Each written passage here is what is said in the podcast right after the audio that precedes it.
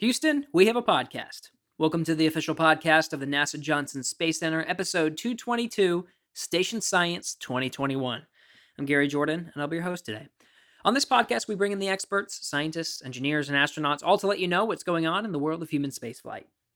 Active listeners of this podcast know that the space station has a lot of research going on. More than 3,000 experiments over more than 20 years of human presence.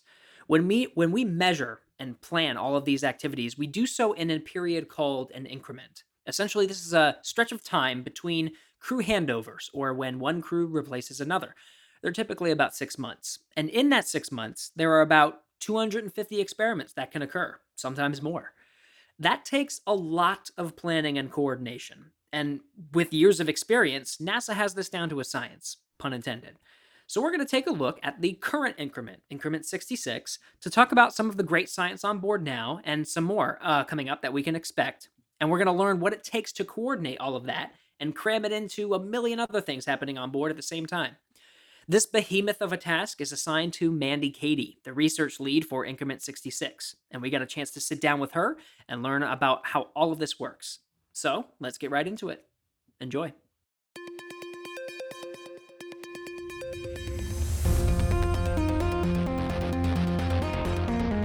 Minus five seconds and counting. Mark.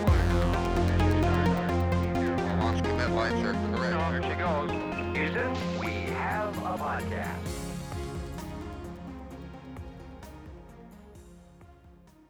Mandy Cady, thank you so much for coming on Houston. We have a podcast today. Howdy and hello. hey, I'm very interested not only to learn about the interesting science coming up here, um, now that we have, uh, I guess at this point, the time that we're going to release this episode, we have a new crew on board. Um, but I want to explore just what it takes to organize that as well, and also what it takes as the the person who's organizing it. So, uh, Mandy, why don't we start a little bit about you and your previous roles at NASA? What what helped you to become uh, what we will get into here in a second, which is an increment lead? Tell me about your previous experience. So I have been in and around uh, ISS and research for a little over a decade. I've kind of bounced around behind the scenes doing actually writing the requirements of here's what here's the box that you have to fit in in order to get up onto ISS and make sure everything works and follow all the rules to making sure people are you know uh, making sure that people are keeping those requirements and verifying them, all the way to actually being on the payload developer side, which is the person that's bringing in the science and creating the experiments and putting those into orbit. So this new position that I'm currently in, the increment research lead, is a little bit more on the internal NASA side, and it's working with those experiments and making sure they get onto ISS and are successful and perform their science. So is it a lot more like um, sounds like project planning or, or organizing. It sounds more more of that maybe so than than less of the hardware development or or or the science aspect. Is that is that sort of a true readback? So it's more on the science aspect. I agree. It's Okay. it's it's definitely more planning than it is actually putting hands on hardware and building Right. things. I save that for the engineers. They're who are much better at it than I am. Um, I'm more that kind of detail oriented person that says, hey, um, I have a black box that I need to send up and it needs to be exposed for X number of days, and then I need someone to tweak this and tweak that. I have to make sure that that gets done correctly into the originator's uh, spec uh, specifics, basically. Okay, I understand. Is th- is this your first go around as uh in this role or have you have you done this for a previous increment? No, this is actually my first increment. I'm pretty excited about it. All right. Cool. Well, well, let's. Uh, what we're saying here is, is the word increment, and I feel like, at least, at least from me, that's that's more like internal NASA speak. Whenever we're doing some of this planning work to to make sure all of this great science gets executed. So if if someone were to come off, someone were to come to you off the street and say, "Hey, Mandy, what's what's an increment? What what exactly does that mean when it comes to uh, space station expedition or planning?" How do you respond? So agree that total NASA speak. So cautious there because I'm, I'm sure I'll get into that speak here and there. Um, so if if someone were to just ask me like what's an increment, it's about a six month period. Essentially, they coincide with a Soyuz docking. So for my specific increment, I have a Soyuz that docks on ISS 66S um, on October 18th, and then it leaves ISS or undocks on March 30th of 2022. So while that Soyuz is up there, there are other vehicles that are coming in, other science, other people that are going on during that six month time frame. And so I'm in charge of making sure all the science gets done and then working any issues that may or may not happen during that time. Okay, I understand. So your your your focus that, that you it's a measure of a period of time. An increment is a measure of a period of time. You have a pretty good understanding of who's going to be on board at that time, but your focus is really in that period of time. Here are my priorities when it comes to the scientific investigations that that we're going to execute in that time. Correct. And now I do know the crew members and the different spaceflight participants, all, all of the people that are going to be up on ISS during that time, because sometimes we have investigations that are specific to a person. We do a lot of Mm, human research, and so we do have to be very cautious and knowing of who's on board, when, where, and their different constraints and protocols.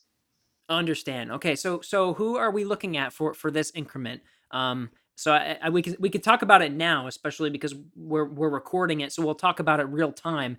understanding that when this comes out, I think we'll have uh, I think we'll have crew three on board by the time this this comes on uh, out. So Okay. so so who who are who are going to be the lucky people that are going to get to do the experiments that you're managing?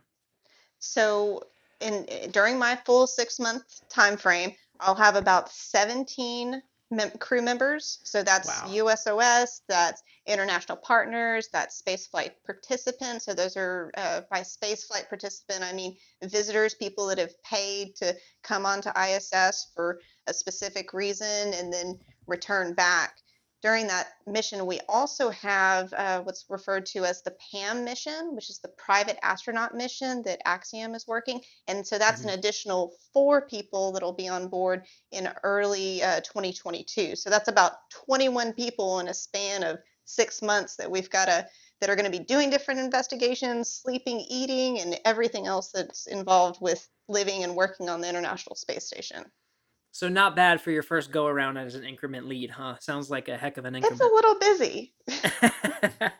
well, that's good. I- you know, and one of the things that you're getting thrown into now is is uh, th- this is definitely a, a unique case because we're we're we have commercial crew missions, which I want to focus on here in a second. But but now we're also starting to to work on these private astronaut missions. So that's that's a whole other thing. Let's let's focus on commercial crew for a second. This is this is a little bit unique because with the addition of uh, of commercial crew now there are more seats on a vehicle, which means more people on board. And so for you, um, how does that affect your work? Understanding that now you have more bodies on board to execute the science, how does that fit into your planning? So it's definitely good. The more commercial vehicles that we can have up there, the better. Um, so we're no longer dependent on Soyuz vehicles in general, which one, from what I'm told, are very expensive. Um, and two, they have a limited capacity. So um, being able to have these commercial vehicles, we have bigger capabilities. So that's things like, hey, maybe I can bring bigger items up there, um, bigger satellites. I can bring more items. I can bring uh, items that have a little bit different protocols, such as like, hey, I want to bring up some cell biology, and it has to hmm be kept cold and uh, for X number of time before you get it on ISS. So increasing those capabilities just opens up a whole world of possibilities for the different research that we can bring in and then execute on ISS. Hmm. Okay. Yeah, I want to investigate that too for a second. Is um, uh, we'll talk about. Let, let's dive into the planning aspect and all of the different pieces that have to come together for you to for you to do your job. I definitely want to talk about the science constraints, but before we do, let's talk about the flow. Let's talk about the flow of how Okay. of how you get the information and how it gets fit into your planning. So so on the, I guess we, it, you can help guide me because you're the one that's uh, uh, um, obviously planning this. But how how does the research first come in that says um, I am an investigator, I want to do a scientific experiment on station? Uh, approximately, do they say approximately this time? So so how is that? Where's the entrance um, for for this research coming in? So there's different avenues. So Okay. let, let me start with the the little bit harder aspect. So if you are a researcher that has a, a relationship with NASA, you can talk to your NASA counterparts and have um, paperwork, documentation, contract strict strict with NASA that says, "Here's what I want to do, and go forth, and thou shalt do it." The other way, the the way that, that most people come in, since they may not have those established um, established counterparts, established relationships, is they go through the ISS National Lab. So a perfect example. So I used to be a payload developer, and what would happen is ISS National Lab would send out a RFP, a request, a request for proposal. They'd say, hey, the International Space Station wants to do research on um, cellular biology, um, something to do with uh, cancer research.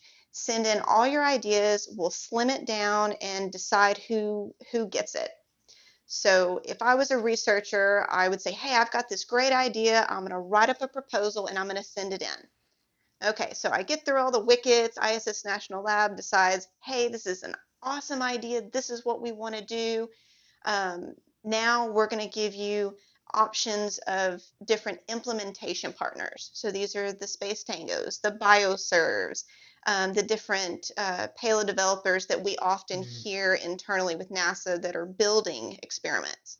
So once ISS National Lab chooses me, quote unquote, they like my proposal, they give me the option of talking to these different guys and essentially contracting out my uh, my idea to them and saying, here's what I want to do. How do you propose to do it? And I get to choose who I want to work with. And then that kicks off the um, the process of actually developing the hardware of create of ma- making that idea that I had originally in paper come to life and then integrating it over to NASA.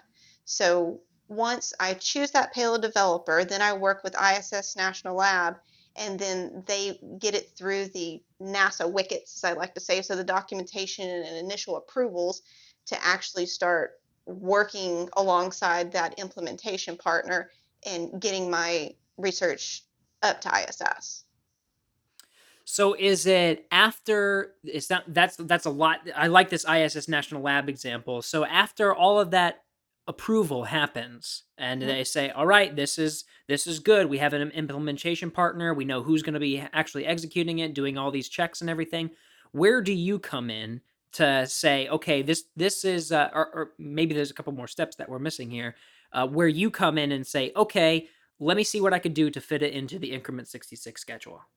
Okay, so I come in once ISS National Lab has has chosen chosen who they want to work with. The um, person who has written the proposal has chosen an implementation partner, and that implementation partner has told ISS National Lab, "Hey, we are at a point where we're putting hardware together, and we have a schedule, and we know we're going to fit in increment 66, and this is what we want to do. Are you good with it, ISS National Lab?" and ISS National Lab looks, you know, kind of at their their long range plan and their different capabilities, and they say, okay, yeah, we got a spot for you right here. Go ahead, we're gonna sign you off to be in increment 66 and go start putting all your paperwork in. Then that's when I get involved in really Hmm. digging into the details of, okay, so you have this experiment, you are going to give it over to NASA in order to launch on this date. You want it to go on this vehicle, and here are the different kind of protocols and constraints that you have with this experiment in order to get it done. Can I do that? Does this work? And let's kind of make sure I understand exactly what this principal investigator wants for their experiment so I can make sure it gets done to their satisfaction and to make sure we optimize that science on the International Space Station. Okay, now now I'm I'm sure all of these different researchers have their own let's see their their own nitpicky things that they that they want. Uh, maybe maybe that's the wrong term to say, but essentially, you know, some of the investigations can run on their own. Some of the investigations Correct. require oversight. Some of the investigations require astronaut time. Um, so so how is that part of your process to say, um, you know, let, let's let's fit this onto and like all of the different pieces that have to be what I'm what I'm asking for really is all of the pieces that have to be considered to uh for supporting on orbit. So luckily for me, um, a lot of that, a lot of those kinks, so to speak, have already been worked out by the time it gets to me. But I do help with some of that. Uh huh. For example, um, a investigation might come through that needs what's called um, called the MSG, the microgravity science glove box. So basically, it's just an enclosure that you put an experiment in, and then the astronaut uses the box to protect themselves, and they have gloves that they go inside the box and they can work an experiment. Uh, it might be an experiment that they're worried about something leaking or possibly an off gas or just just some type of thing just to keep the crew safe. So that MSG, that microgravity science glove box, is there, there's not a lot of them on orbit. There's only one. And we have to hmm. make sure that we're watching that facility throughput, and not every experiment can use that MSG. So if I get an experiment that comes in and says, hey, I need use of this facility, then I have to step back and say, okay, well, I've got four other experiments in the queue what are your constraints? Do you have to be down at a certain time? Do you have to come back on a certain flight? Do you have you, do you have to be in there for a long time? Do you only need a short amount of time? Do can you work autonomously just like you mentioned? Do you have to have a crew member there? Do you not? So I have to look at all that and make sure it fits. And if I see an issue like, oh well, hey, you have to be in this facility for you know, three months, that's a problem because I have all these other items that are in queue, then I have to raise the flag and say, hey, is this a need? Is this a want? This is kind of where the, the little the niches that the principal investigators want. Mm-hmm. And I have to dig in and say, is this a need? Is this a want? Or is this a desire? So what's pertinent to the science to make sure that I'm optimizing that science, but not going overboard, so to speak and so that's kind of where I come in to make sure everything stacks up correctly. Almost kind of like um, I, I, will give Rachel really good props on this one. She gave me a good example. Uh, mm-hmm. A good way to word it would be like thinking about a Thanksgiving dinner. You've got multiple dishes. Some are hot, some are cold. Not all of them can go in the oven at the same time. You've got people coming in bringing stuff. You have to take all of that into account for the full meal to make sure everything gets to where it needs to go, so to speak. I think that's a little bit better example than throwing all the NASA speak in there. Does that work? Oh, that's that's perfect. I'm uh I I have made Thanksgiving dinner myself and it is an excruciating nightmare, but but it is be- beautiful when it all comes together, right? You it's it's you got to make sure what has to stay hot and what can sit out and stay cold, you know, all that kind of consideration. Exactly. That's, what a it's wonderful a, example. It's it's a big symphony of a lot of different you know a, a lot of different aspects you know you want to make yeah. sure the turkey's right but not dry it out you, you know you want to make sure you don't set the house on fire with the you know the the, the deep frying the turkey outside i mean you, you just have a bunch of different aspects and that's really where my team and i come together to make sure those are all documented correctly um, and they're executed properly because you and i both know you get to that thanksgiving dinner and hey, you had an uncle that come in came in that's allergic to sweet potatoes, and now you have to redo a meal or pull out something different. There's always little tweaks that you have to do here and there just to make sure it all comes together in the end. Well, that's a really good topic to jump into next. Uh, is is replanning. I mean, you. It sounds like you have a lot of work up front to make sure that when when you get to the increment, you have all the data you need and and you are ready to go. Uh, the teams are ready to support and and all of the above. But you know, there's there's always that uncle that comes and, and you know might might have not have reported correctly that he was allergic to sweet potatoes and you just you have to do what you can to to accommodate that so when it comes to replanning how does that work for you so that's when my team comes into the real time so so that's I guess I didn't really explain that very well in the beginning. So, yes, we have all that pre planning before our increment starts. When our increment starts, then we go into what's called real time. And so that's when we're sitting on console, we're listening to the crew and what they're doing. We're constantly looking at the schedule to make sure that our items are getting scheduled and performed correctly. And there are times when things, you know, happen unexpectedly. Um, there are times when, up, oh, well, you know, we had a power failure and so this facility went down, or hey, the crew grabbed the wrong sample, or we put it in the wrong spot. Like things happen. We're all mm-hmm. human. Mm-hmm. We all understand that. And so then there's a little bit of replanning. You know, we, we get a call down that says, hey, we had an issue. Here's what we decided to do in the moment. Or, hey, can we go talk to the principal investigator? Which oh, for most of our experiments, we will have someone on call that is listening while the experiment is going on that can say, hey, I'm not seeing this thing that you put in the instructions. What do you want me to do? And so sometimes we can correct it then.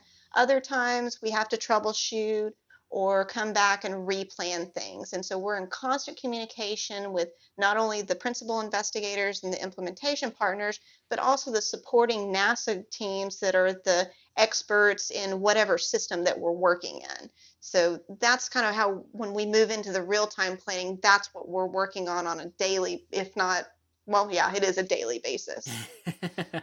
That's uh, I, I do want to get into the execution part of things. Um, uh, absolutely, because that sounds like a big part of your role. Let me I, just a couple more things on the planning phase that I was Mhm. curious about before we jump over there. Of Um, course. because because it sounds because it sounds like what when you're when your your job really is to I mean and and correct me if I'm wrong. You're trying to make everybody happy. You're trying to make the researchers happy and make sure that they're getting everything that they're requesting, but you also want to consider the flight control teams. You want to consider the astronauts and their time, the facility and hardware owners. It sounds like you got to make everybody happy. Is that a fair readback? I think that is totally fair. My my two top priorities, and any NASA person will let you know, top priorities are the safety of the crew, safety of the vehicle. Those are always going to be our top priorities. Um, after that, for me, it is making sure the science gets done and is done uh, is optimized. So we want to make sure there's no loss of science, and then making sure everybody else is happy is kind of the um, auxiliary priority, so to speak. So yes, I think that's fair. I know that that that struggle of trying to make everybody happy. Um, but there's got to be some some fun parts to it too. I mean, you're working with a lot of cool people, and uh, especially the researchers. I mean, they have they. I can only imagine the the level of excitement that they that they have when they're talking about getting their research up in space. That's got to be so cool. Do you ever get some time to to talk to them or to to travel over to their lab and, and get to look at the investigation, make sure it's going to fit the needs on orbit or anything like that? Do you get to, you know, travel around, meet cool people, that sort of thing?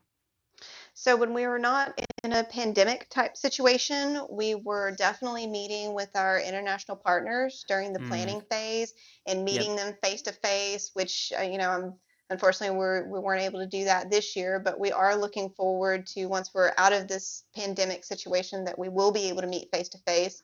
We are, you know, talking to them on a daily, if not weekly basis to make sure all of all of our items get planned and scheduled correctly. Um, as far as like the principal investigators, we do get feedback from them as well as some of their NASA counterparts, which I'm also constantly talking to. But really, as far as the principal investigators and the people that are designing the hardware, I got I got to see a lot more of that when I was on the payload developer side of things. So like that Mm, implementation partner that I was talking about earlier hmm and in that time i was actually like hands-on hardware meeting with the actual scientists that were developing uh, these experiments and so i saw more of it then than i do now but luckily i still have those contacts and can still reach out to them or you know talk to them via email when a, on, a, on, a, on an as needed basis I understand. Okay. Uh, very cool though. I mean, hopefully we'll get to, to get to that soon because there's there's um you know I think that that's just a cool part of the job that we get to do is just talk to so many really cool people. Um, agreed Yeah. Let let's uh let's go to the execution then. I think you called it um you get to real time, maybe real time ops. Uh so so what's happening? Okay, now now you've done all the planning, you know, you talked about replanning a little bit, but what's what's that period of time? I know this is your first time around, but what are you expecting in particular for increment 66 on how you're going to support as the lead? So I, I'm expecting some long hours. I'm expecting some weekend calls, but um, I, I I say that with a smile on my face. I mean, it, it sounds it sounds difficult. It sounds not fun. It sounds like a lot of work. But when you step back and realize that, I mean, you're listening to the crew members as they are doing these experiments. You're watching video of these crew members performing these experiments that maybe a year ago, maybe more than that, that a that a principal investigator, a student at MIT, whoever it might be, had an idea and now you are literally watching these people bring it to fruition. Like Mm. that that's amazing to think of. And you know, all the planning aside, all of the, you know, information gathering that we do, like that, I think that's a huge thing to take into account and sometimes gets a little lost in translation when you're doing it on a daily basis. But that part of it, I think, is really cool. Um, realizing that I am at this point in time sitting at home and I am listening to the crew members that are, you know, what, 250 miles above us, um, working these experiments, another cool aspect. Um, but very busy is what I expect. Very busy, lots of meetings and presentations to say, here's what we did on orbit this week, here's what went right, here's what, you know, we had a little bit of trouble with, and here's how we're going to make it work in the end. Okay, so you're really you're really um, just making sure everything is going smoothly, and it sounds like you're maybe the point person that if something needs to change, whether whether it is a replan or, or whether it's just some some maybe issue that comes up, you're the person that has to make sure that um, that you're working through it to to make sure safety of the crew, safety of the station, and that the science gets done. It sounds like that's and that's really where that those long hours come in. Correct. Yeah. If, um, again, looking at those constraints, uh, Right. looking at like, hey, something went wrong. If, or hey, uh, we had a crew member that, you know, doesn't feel well or doesn't want to participate in this investigation anymore for whatever reason. How does that affect the science? Is there a loss of science? Uh, can we do something different? How can we, what can we do in this situation? You're the science expert, go. So who who when you say your team you talked about your team who is the team um that that you're working with and and where are they located because i know it, it might not just be johnson Oh, of course. So here at Johnson Space Center, so I, I am the Earl, the increment research lead, and then below me I have um, what's called a REI, RIE, RIE. Sorry, I'm gonna get it right here in a second. Research increment engineer. So this is just uh, this is basically my second in command. This is someone who's coming along and um, helping me with documentation and all the planning. So they're the person that um, is in and out of different databases and supporting me in meetings and feeding me data when things get um, when things change and just uh, really my point person when someone comes to me and says hey we've decided that uh, we might want to change this flight how does that affect any of your investigations Hmm. okay let me you know let me go look at everything and let's put a presentation together and explain my impacts and just the the the weekly reporting that I have to do in order to keep all of the different groups of NASA in sync with what's going on in orbit and what's happened, what's not happened, so to speak. Um, that's my team here at JSC. Other teams that I work with include the international partners. So there are Earl like, I would say an Earl equivalent essentially at Japan, at at Europe, in Canada, um, with Aussie, um, also in Russia that we're constantly in communication with. Um, I'm working with uh, Marshall Flight Center, so they have uh, what's called planners. So these are the guys that I say, here, here are all my experiments. Go, go put them in a schedule and Lego it and Tetris it together and tell me what fits and what doesn't fit. Which those guys are amazing. I, I could not do that. I would, I would go blind within a couple of hours. Um, but I have those that group of team or that team that I work with that are awesome bunch of guys. I also have um, the actual increment team, which I'm part of. So you have um, increment managers who um, sit, they're the ones that actually sit in the MCC and are on the loops and they're doing the, um and by MCC, I mean the Mission Control Center here in Houston. Sorry, I'm, I'm getting into that NASA speak that you talked about earlier. And so they're sitting on the comms. They're the ones that uh, when someone someone does like a, uh, a flight readiness review, they actually will do a poll, and they're the ones that get to say, "Hey, increment 66, we're a go for flight." So that's a really cool job. Um, as well as they they look at the other aspects of the increment because for me, I, I focus on the science. That's that is my role. My responsibility is the science the utilization, so to speak, is what we call it at NASA. Um, this bigger team, this increment team, they're looking at the systems hardware. They're looking at planning EVAs. Um, they're they're Mm. looking at everything else that has to get done in an increment that maybe science doesn't care about or has nothing to do with that. So I'm I'm just a small part of a much bigger increment. But that's the beauty is that is that we're focusing that's that's what i love about the these um these podcast episodes mandy is that we get to zoom in on just this on one aspect of it and really and exactly what you're saying where th- there imagine how much you what you just described is how much work and coordination across uh, agencies around the world has to happen for this part. And then and then you ended it by saying but i'm just one small part. It's really fascinating how much has to come together to to make it all work Completely agree with you. It is it, when you step back and really look at the full picture, it's it is really amazing just what this program as a whole can accomplish. And and we're just talking the International Space Station. I mean, there's NASA's got a ton of other programs going on that I'm not part of. So it it really is amazing. Well, let, let's focus on the amazing that is Increment 66 by highlighting some of the great science that we can expect. Now, you you have a lot that you're tracking.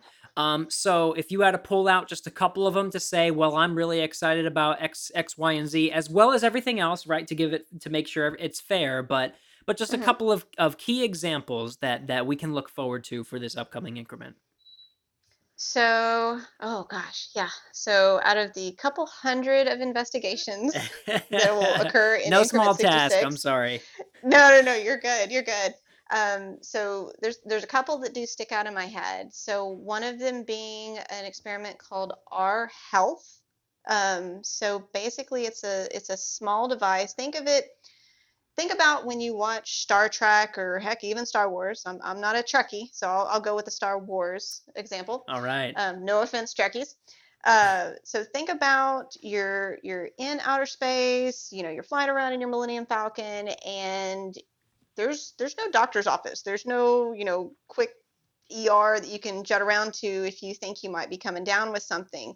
Um, rHEALTH is designed to be this, this small unit that looks at the properties of your cells. So you'll give it like a little sample of your cells or your blood. I'm not I'm not exactly sure what the sample is, and it's it's able to read the properties of your cells in that sample and tell you hey you've got the flu or hey your your iron's a little low you need to you need to work on that and it'll be able to give you those results in a short in a in a short time frame so you're not having to send samples off to you know quest labs and then get them back in a couple weeks. You you have a machine right there that reads your sample says here's your issue go forth and fix it.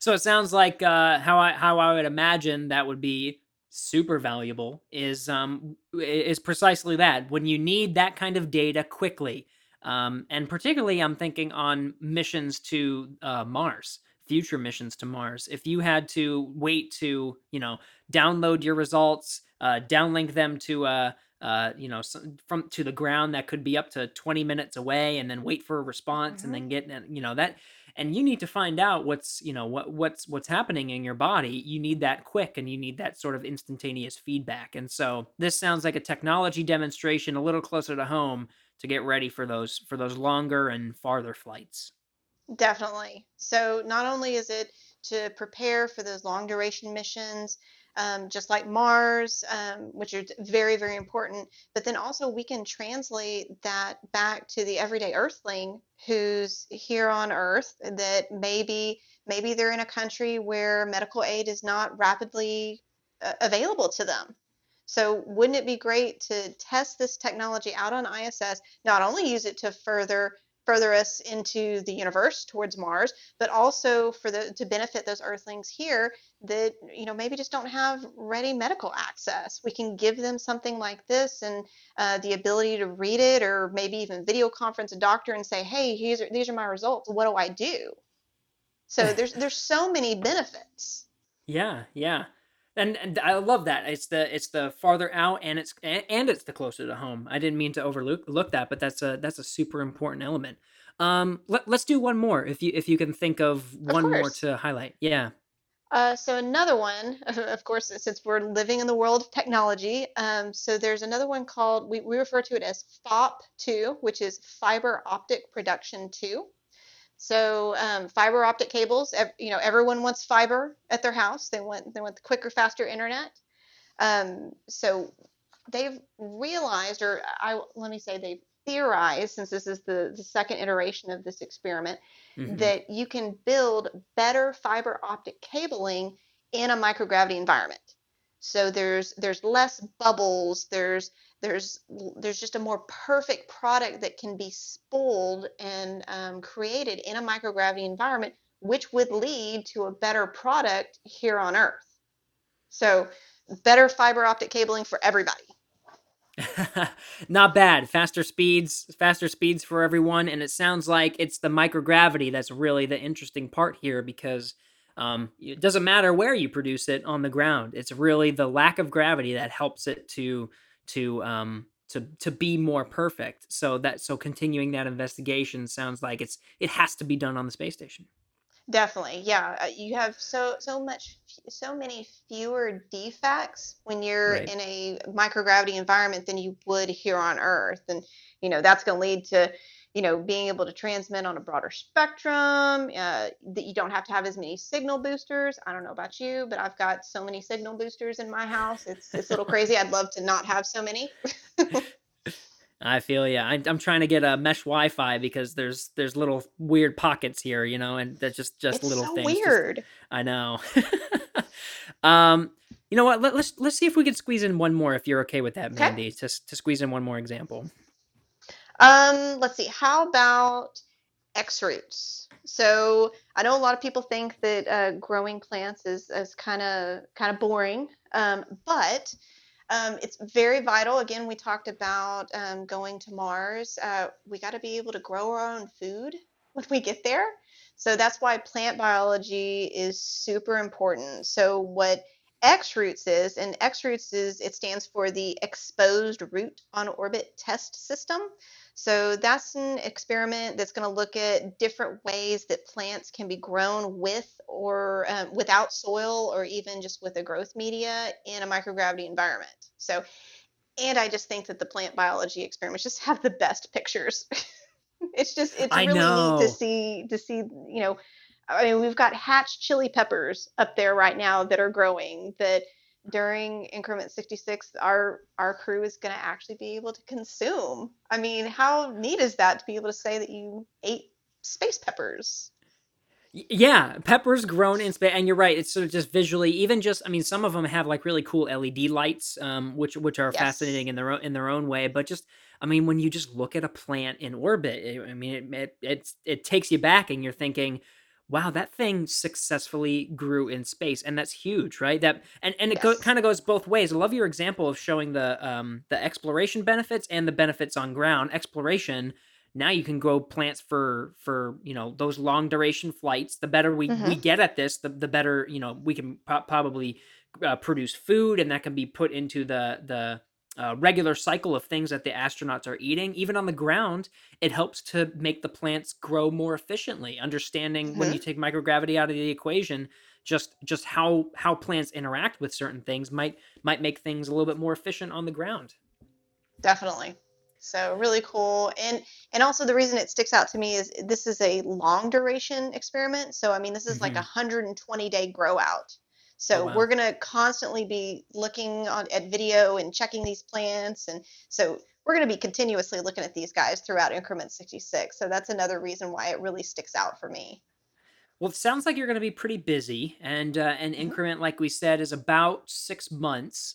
hmm So it sound you got a lot stacked up for you for for that amount of time. What happens after the increment? What are some of the things that you're doing to wrap up your time as the lead? vacation no i well i say that jokingly. I say that jokingly. Um so so definitely my team and i will we will take a break. We will cool. recharge. Um and then um we will start kind of closing up. We'll we'll do um a, a, quite a few documents quite a few presentations that says okay here's what we did in our increment. Here is all the science we accomplished. Here's what here's what we executed here's you know some uh, areas of improvement here's some lessons learned and then we will begin working on our next increment as well as you know passing it off to you know increment 67 which will start up right after ours. So a lot of work afterwards but uh, definitely a little bit of time off and then just gearing up for the next increment. I know um, after 66, I know, I know it's early. After 66, I'll be working increment 69. So got to get ready for that. Is that typical then? That that spread between increments is it, it takes about that much time to debrief from the previous increment, do lessons learned, all the documentation, and then spin up in preparation for the next thing. Is that is that pretty normal for increment leads? As you guys are you guys are staggering by maybe three increments at a time? Uh, right now it is. We're working Cool. on kind of shortening that gap. So, uh, you know, I, like I said, we, we work three month or sorry, we work six month increments.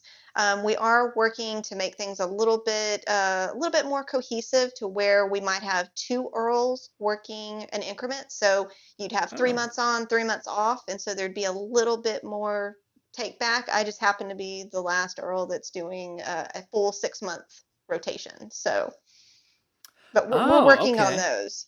Well, you know what? It is it is changing time, so that makes sense. It's a lot faster paced, and, and we just went through right. And an increment used to be Soyuz handover, right? So so Mhm. it was a um uh, and even before that was shuttle, but but now you got all these other things thrown in there that that um just make it uh th- there's a lot to it and there and like we said we talked that with more crew on board there's more science so there's more stuff Yes. you got a lot of work ahead of you and uh, and that makes sense to make it more efficient because and, and i think that's really what's exciting about about having you on today and, and it makes me think uh, maybe we should have some of these other increment leads in the future on later to talk about that transition from six months to to lower um, or, or to, to less amount of time because what's interesting is just how fast paced this world is there's just so much going on there's so much to do and it's all super exciting and, and new and um, it's just a really cool time to be in the space industry. And it's constantly changing too. I mean, during increment 66, you're going to have the first PAM mission, the first private astronaut mission. hmm That's huge.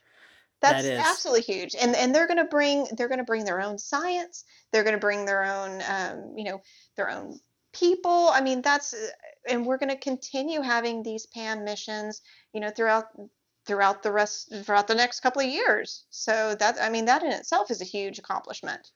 Yeah, and it's it's and really what it is is it's gearing up for the future. I mean, this it's happening right now, like you're saying, Mhm. and and the future is going to be private astronauts and, and NASA astronauts in lower. This is what we're trying to build right now: private astronauts and, and NASA astronauts, international astronauts, all working together uh, in space. And it's just this this is this is the this is where we're at. It seems like it's the future, but but it's now. It's pretty cool. I would totally agree. well, listen, I, uh, I I feel like I took I'm taking up a lot of your time, and and you have a, a busy busy schedule ahead of you. So so Mandy, I really appreciate you taking um, a small chunk of your time, and I know especially coming up, you're gonna have to really get into it. So j- just to come into our podcast and, and talk about some of the great work that you're doing, and and and really the entire team. It seems like it's a very widespread team. So uh, really appreciate your time today, Mandy. Thank you. Definitely. Thank you so much. And hey, if you ever have any questions about science or what's going on, my team and I are always at the ready to help. Um, you know, I, I think it is incredibly important that even though we're, you know, working this on a daily basis, that we don't forget that we still have to talk about these awesome things that we're doing. Um, I feel that we are advocates for the science, and that if we don't talk about it, who else is going to? So we, Well, we got to keep the spark alive. Yes, and that's where you're welcome back anytime too. and Maybe maybe afterwards, and and, and after your well deserved vacation. No problem. Well, thank you very much for having me. It was really great talking to you. And great talking to you, Mandy. Thank you.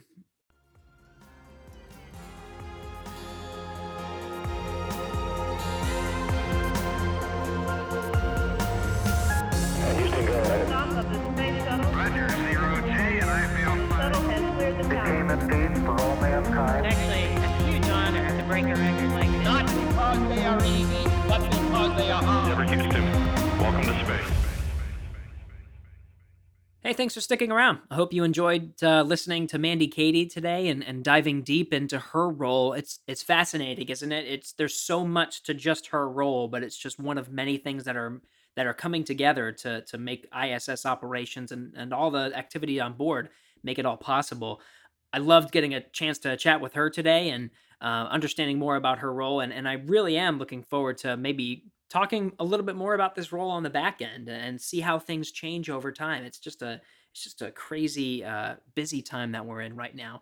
You can check it all out at nasa.gov/iss if you're interested right now to see some of the research on board. There's a subsection if you go to that website called Research and Technology. I, I implore you to check that out because they update that site regularly with weekly activities on what's happening on board the space station, and you can really get insight, especially now. There's a lot of science happening on board. And we'll talk about it here on this podcast as much as we possibly can, but we're just one of many across the whole agency. You can check us all out at nasa.gov slash podcasts. If you want to talk to us, we're on the Johnson Space Center pages of Facebook, Twitter, and Instagram. Just use the hashtag AskNASA on your favorite platform to submit an idea for the show or ask a question. Just make sure to mention it's for us at Houston We Have a Podcast. This episode was recorded on October 4th, 2021. Thanks to Alex Perryman, Pat Ryan, Norah Moran, Belinda Pulido, and Rachel Berry. And of course, thanks again to Mandy Cady for taking the time to come on the show. Give us a rating and feedback on whatever platform you're listening to us on, and tell us what you think of our podcast. We'll be back next week.